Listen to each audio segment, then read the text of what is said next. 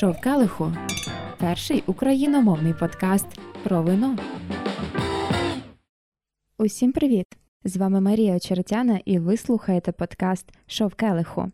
Що два тижні ми будемо знайомитись з українським вином і тими людьми, які його виробляють, дегустують, продають і роблять з ним ще багато цікавих речей. Сьогодні зі мною в студії Вікторія Макарова. Це співорганізаторка Київ Food and Wine Festival, який пройде в Києві вже за тиждень. І до цього ми з нею ще повернемося. Також Вікторія, редакторка сайту YouVines просто про вино і винного розділу проєкту 24 Life. Для багатьох людей ідеальні вихідні це залишитись нарешті вдома після складного тижня, нікуди не ходити, дивитися відео на Ютубі. І от чому вони мають все-таки вилізти з ліжка і піти на ваш фестиваль? Ну, перш за все, всі, мені здається, вже давно належались в ліжку. От е, чому потрібно йти саме до нас? Е, перш за все, тому що Київ Один Wine Festival – це фестиваль, який збирає традиційно більше більше всього українських вин. Ми завжди відкриваємо щось новеньке для поціновувачів вина, у тому числі для поціновувачів українського вина. Цього року, наприклад, у нас е, на винному маркеті близько 30 учасників. І до того ж, це можливість поспілкуватися з виноробами, е, налагодити з ними такі дружні стосунки, можливо, домовитись про те, щоб там поїхати е, до них на виноробню, попрацювати, чи просто подивитись, продегустувати їх вина на місці. Ну, це завжди ну, це дуже круто. Це дуже круто спілкуватися з цими людьми.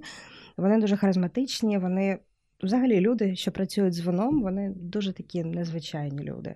Ну і всі гості фестивалю отримують на вході е, дегустаційний келих. Який який може, можна, ну тобто це дуже зручно, ви можете його потім забрати з собою е, і виходити по стендах, вам потроху дають щось дегустувати. Е, і так у вас складається чудова Вечора картина. Гарно. До вечора ви вже все розумієте в українському виноробстві. Це прекрасно. От. А з яких Вони... регіонів будуть вони? А, Ви знаєте, е, взагалі зараз, е, скажімо так, в Україні бум виноробства відбувається, і е, географія така дуже широка. Бо традиційно ми знали, що в нас виробляють вина десь там на Одещині, на Миколаївщині і у Закарпатті. Але зараз існує декілька чудових, просто ну, крутих виноробень поблизу Києва. Вони беруть участь у нашому фестивалі. Наприклад, виноробня біологіст. Можливо, ви чули таку. Uh-huh. А, Існують виноробні у центральній Україні, існують виноробні е, близько Львова е, на Західній Україні, Тернопільщина, Хмельниччина. Звісно ж, це виноробні з, е, з півдня України, Миколаївщина, Херсонщина, Одещина. Цього року, наприклад, вперше на нашому фестивалі виставить свої вина такий легендарний інститут Таїрова. Е, це виноробне господарство, і водночас це такий науковий центр. Вони являються авторами такого дуже дуже знакового, скажімо так, для України автохтону, тобто аборигенного сорту Одеський чорний. Угу. Ну, власне, це гібрид, але він уже такого набув, скажімо так, розголосу в Україні. да, що і це така гордість для українських виноробів, е, дуже популярний серед них сорт. І е, його вже просто от позиціонують як автохтон. Гібрид, тобто гібрид. з'єднали якісь да. європейські Алікант, сорти? Алікант Буше і ще щось я забула. Ви займаєтеся організацією цього фестивалю з найпершого його? Ні, я да, доволі довго була гостею і Е, скажімо так, знайомою е, Сергія Клімова. Він є засновником, він є таким нашим головним командиром, скажімо так, ідеологом фестивалю. От Ми з ним декілька років дружили, товаришували, а потім е, вирішили працювати разом і вже скільки вже майже, мабуть, 4 роки. Працюємо разом. Взагалі, фестиваль вже більше ніж 6 років років проводиться в Україні. І чому ви вирішили долучитись до організації? Чому саме українські вина? Тому що вони не дуже популярні в Україні. Е, е, це процес еволюційний, і ви знаєте, можливо, ну я зараз е, говорю як інсайдер. Мені здається, що порівняно, скажімо, ситуацію там три роки тому еволюція дуже велика і прогрес дуже великий у розвитку української винної культури, і взагалі у рівні обізнаності і цікавості до українських вин і ставлення до українських вин. І ми багато працюємо з.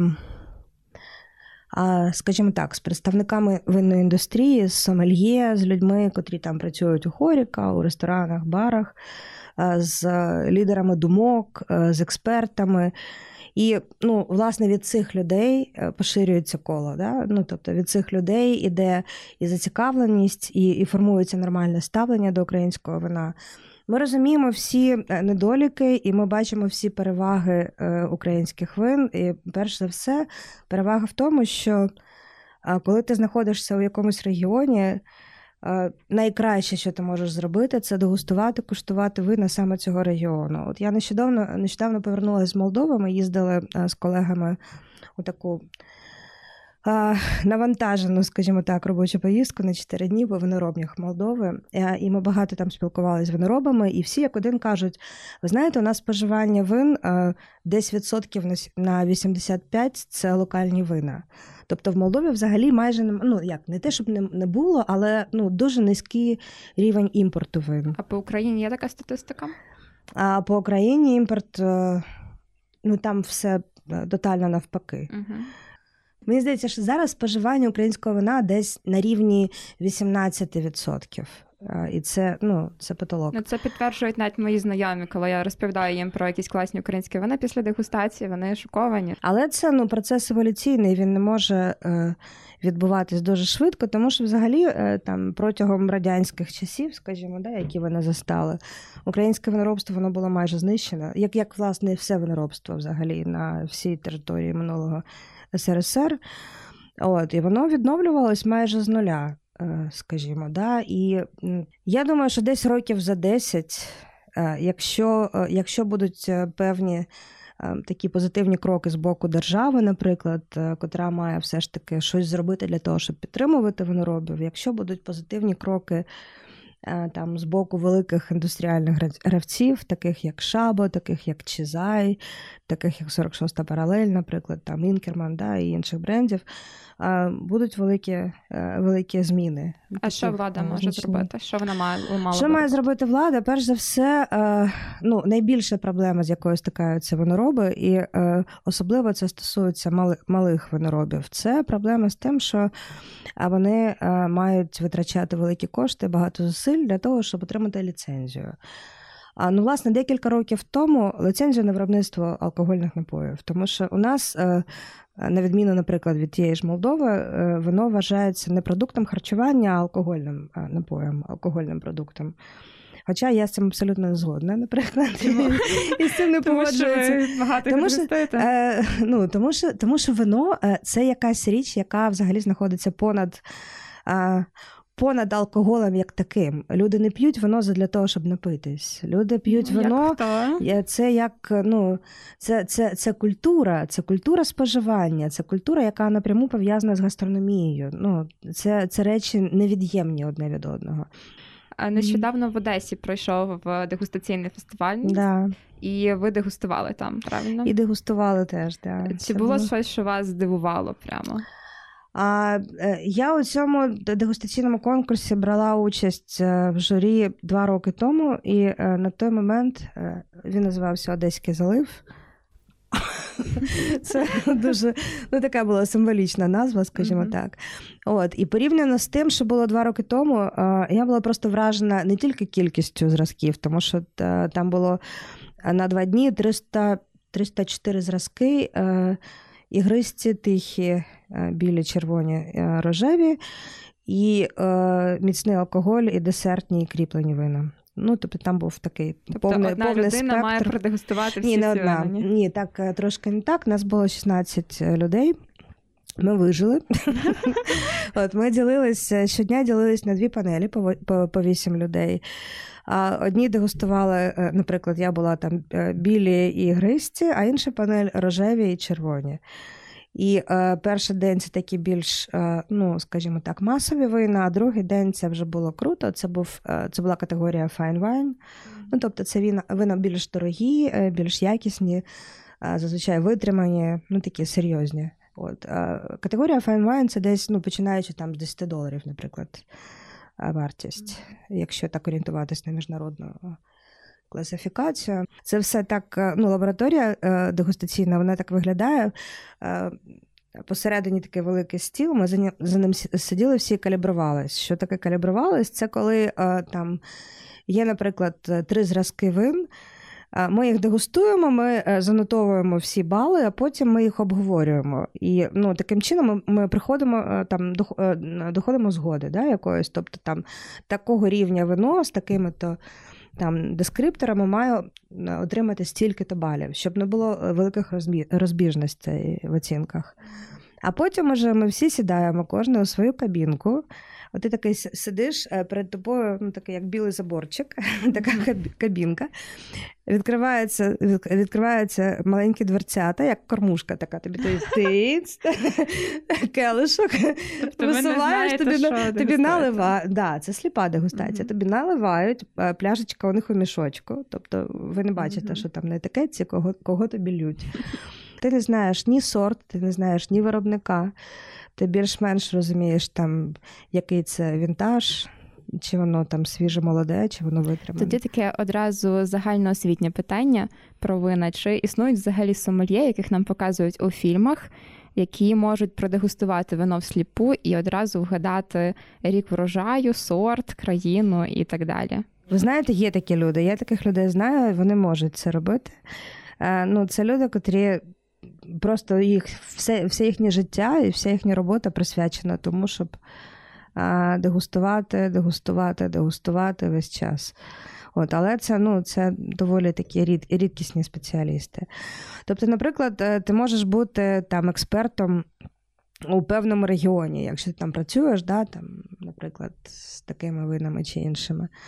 Але так, щоб е, вгадати будь-якого вінтажу, будь-якого виробника, ну це е, е, швидше за все стосується саме якихось там видатних виробників, да? відомих шато, відомі роки, знакові, на які ти зазвичай ну, звертаєш увагу протягом дегустації. Але е, взагалі, от е, система винної, винної освіти, е, наприклад, ну, той самий курс ВСЕД, який я закінчила, да, на якомусь там більш-менш початковому рівні, вона принаймні допомагає тобі, дивлячись на етикетку, е, зрозуміти, е, читаючи так, да, зрозуміти, що саме ти можеш чекати від цієї пляшки. Ну, тобто, ти дивишся, так, регіон такий-то, там сорти у нас такі-то, ага, там у них там такі-то мають бути таніни, така-то кислотність. І от якщо там, наприклад, я готую особуко, то краще, можливо, я візьму там е, якесь витримане каберне да, або сапераві, ніж пінонуар. Він там пінонуар, наприклад, за своїми там характеристиками, і, саме цього року не підійде до мого, до, до мого особуко. А вибирати за ціновою категорією це взагалі шлях в нікуди. Скажімо так. У мене, е, у мене е, є таке хобі. Я дуже люблю купувати вина у сільпо, тому що там ну, в мене дуже такі гарні сільпо, два поруч з домом. Е, І я дуже люблю приходити туди, і це такий челендж. Е, Купити кльове вино, е, скажімо, там дешевше, ніж 200-250 гривень. А, ну, у них бувають круті знижки. Я, коли в мене там черговий трофей, я його завжди викладаю у Фейсбучик, така так, котани, налітай. Ну, от, наприклад, повертаючись до українського вина, е, чесно скажу, ну, те, тобто я знаю зразки е, цілком пристойних вин, е, що коштують менше, ніж 100 гривень. Але я розумію бар'єр споживача, котрий ну, так думає, та ні, ну, мабуть, мабуть, це якийсь шмурдяк. Там. Чи є такий міф е, порошкове вино, це взагалі ну, це такий нонсенс. Е, Його не буває, просто не може бути як такого, тому що якщо люди хоч більш-менш щось, щось прочитали про те, як виробляють вино, а вони, е, звісно, зрозуміють, що це, ну, це абсурд. Для того, щоб зробити порошкове вино, треба зробити порошок. Як ви можете зробити з нього порошок? Тобто ну, це мало би бути ще дорожче. Ну, це в рази дорожче, це взагалі не має ніякого сенсу. Ну, тобто, вино виробляється з виноградного сусла. Да? От виноград, його там переробили, відчавили, є сусло. Сусло, е, ну, воно потім іде там бродити і все таке. Для того, щоб зробити порошкове вино, це як? Це маєте порошок якось там розчиняти у воді. А як ви зробите цей порошок? Тобто воно все перебродило, всі процеси відбулися в ньому. А потім що його випарювати?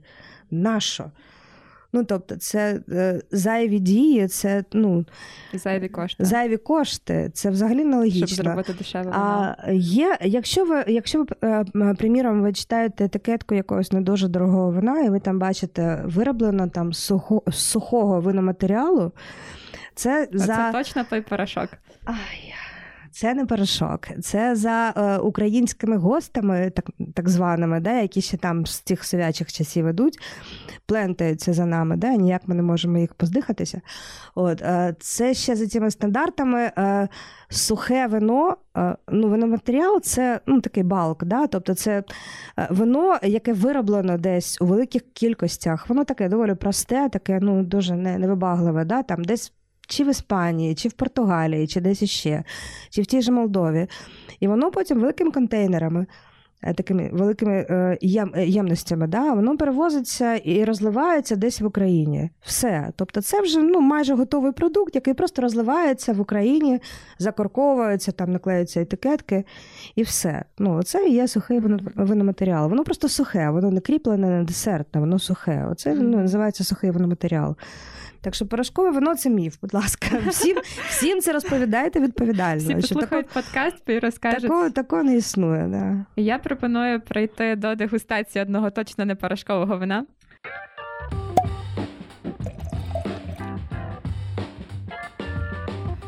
Від е, доволі такої молодої української компанії, вона називається виноробної компанії, називається вона Father's Wine. Бачите, корок у нас дуже добре вийшов. Можемо навіть його так протестувати, все з ним гаразд. Вино пахне вином. Як зрозуміти, що воно пахне вином? Чим воно ще може пахнути? Ну, взагалі-то, якщо е, це старе витримане вино, е, у нього можуть бути певні, е, можуть бути певні проблеми з корком. Це так і зветься корок, коркова хвороба. Це коли таким мокрим картоном чи підвалом віддає трошки і сама пробка, і потім саме вино, і сам корок, і саме вино, це означає, що воно хворе. Проблема була, власне, з корком, і там відбулись е, погані процеси в ньому. такі, Скажімо, з цим. Ну, це вино молоде, воно таке дуже буде жваве. Купаж європейських сортів. Вони не пишуть саме яких. Все таке. Ну що, дегустуємо. Е, треба зробити так званий перший ніс. Да? Тобто ви поринаєте у келих і спершу е, вдихаєте цей аромат. Потім треба трошки покрутити. Пропоную так зробити. Дивіться, от на столі це простіше, якщо ви ще не звикли до того.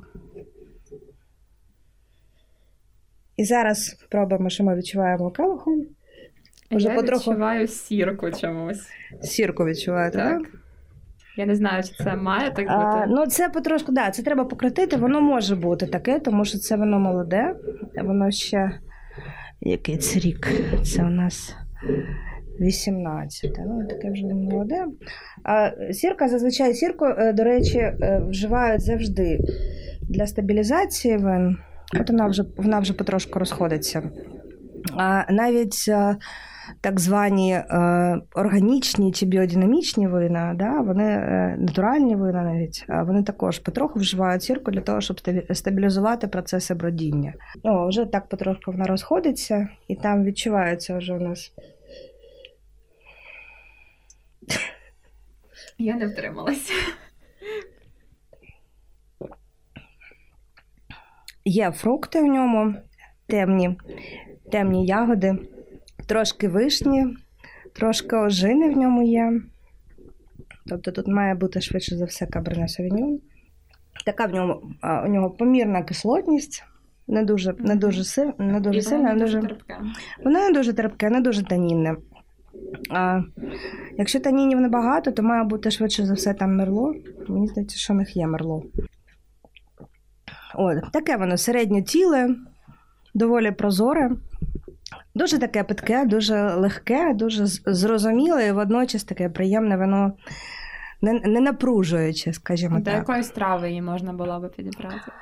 А, Це може бути, це може бути, наприклад, салат з руколою хамоном. Було би круто. До якогось такого серйозного м'яса я б його не вживала. А, з, Можливо, з з якоюсь качкою, наприклад. Да? От, mm Запечена качка з фруктовим чи ягідним соусом, тобто щось, що підкреслює і таку трошки солодкуватість, і фруктову складову у цьому вині. З сирами, можливо, знаєте, щось на кшталт горгонзоли, наприклад, да, от такі mm-hmm. е, м'які сири з пліснявою, але не дуже агресивні. Щось таке. Чи е, бльодовернь, наприклад, можна до нього. Щоб Я така... чула про такий ну, Це французький сир з пліснявою, але є такі, бувають вони іноді сири з пліснявою бувають дуже різкі на смак і на аромат. Mm-hmm. А є такі більш е, притомні, скажімо так, помірковані сири. Ага. Ось помірков... А можна а можна якимось радоміром е, щось таке, знаєте, жовте з великими дірками шариками. Ось такі сири, mm-hmm. якісь можна до нього. Тверді, напівтверді, напівтверді, от м'які або напівтверді. А витримані сири я б сюди е, не брала, не потрібні вони, бо це ну, таке доволі просте столове вино. І це е, е, такий варіант червоного вина, який ну, нормально пити влітку. Бо зазвичай влітку хочеться чогось більш легкого. Чогось білого, так. Чогось білого або чогось такого рожевого. Угу. Але іноді іноді е, зайде червоне, і його навіть можна трошки охолодити. Е, можливо, більше, ніж ви охолоджуєте. Е, більше, ніж ви охолоджуєте зазвичай червоні вина. Тобто його можна десь за температури 14-13 подавати. А чому зазвичай червоні вина охолоджують менше, ніж білі? А, Тому що да, вон, ну, у них е, така структура органолептична, е, і їм потрібно більше більше контакту з температурою для того, щоб розкрити свої ароматичні смакові властивості. От, е, ну, Чесно кажучи, я і, і і, білі вина не дуже люблю перехолоджувати. коли ви дегустуєте, потрібно все-таки для дегустації, щоб вони були десь температурою так близько 13 градусів, 14, тоді краще. Можливо, це е, трошки впливає на на смак, тому що білі приємніше пити охолодженими, але заморожувати їх до такого стану, щоб ви взагалі нічого не відчували у тому келиху, окрім mm-hmm. такої холодної кислотності, це ну, це не дуже, не дуже добрий шлях. Окей, дуже дякую за дегустацію. І ми переходимо до рубрики Бліц.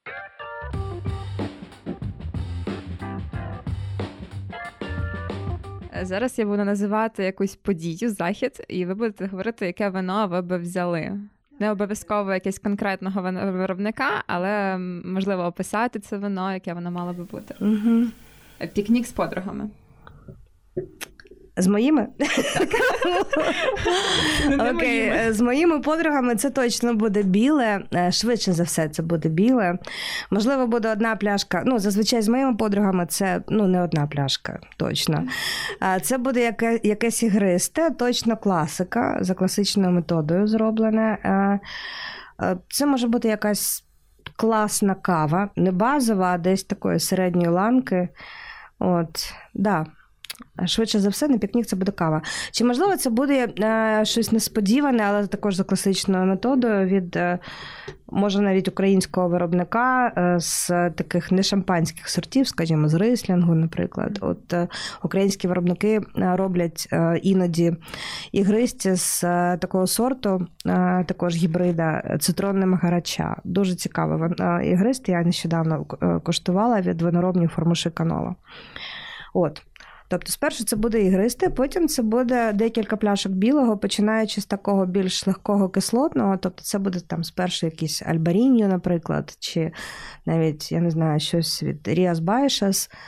От, Або, можливо, от у нас був такий пікнік, що починали ми з дуже такого квіткового, цікавого тельтікурука від Бейкуш. Взагалі, тельтікурук це такий сорт. Е- це український автохтон, оце вже точно автохтон. Е, і його першими почали виробляти шаба. Але зараз вже декілька ще виробників собі висадили. А назва дуже турецька. Назва турецька, бо це турецькі османські е, завойовувачі його завезли там е, там декілька століть тому у цей регіон на південь України. Але це він вважається українським автохтоном. От, А потім щось таке вже більш серйозне. А, Я думаю, що завершили б ми якимось витриманим рислінгом.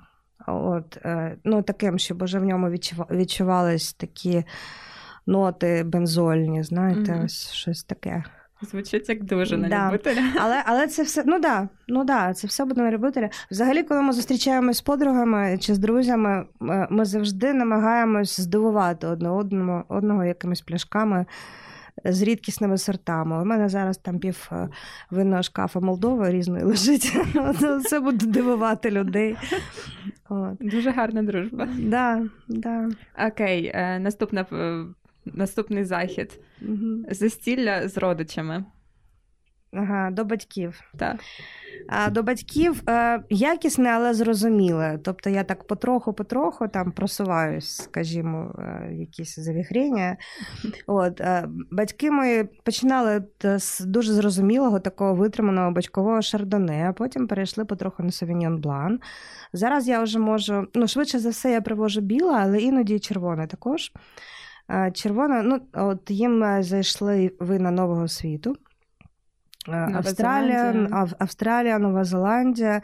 Потроху вже пересаджую на іспанське темпранілію, наприклад, на ріоху потрошечку. От, Так що так, з батьками. Окей, на шашлики з друзями.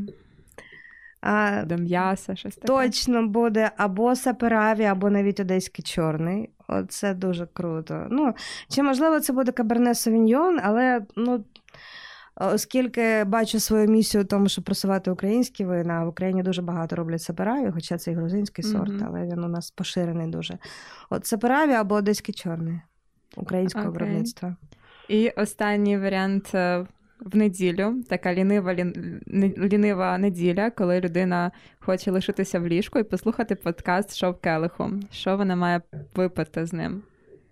Чесно, ігристе, мабуть, ігристе. Ну, хоча, якщо це ранок чи день, ігристе, а якщо якщо це вже ввечері, то може навіть калишок червоного. Пінонуар. Вікторія, дякую за нашу розмову. Це було супер цікаво. А також я дякую всім слухачам цього подкасту. Пишіть у соцмережах свою думку про шов келиху. Вона для мене дуже важлива. А також поширюйте цей епізод, пийте хороші українські вина і почуємося за два тижні. А можливо, побачимося наступними вихідними на вулиці Лаверській на Київ Food and Wine Festival. Шов перший україномовний подкаст про вино.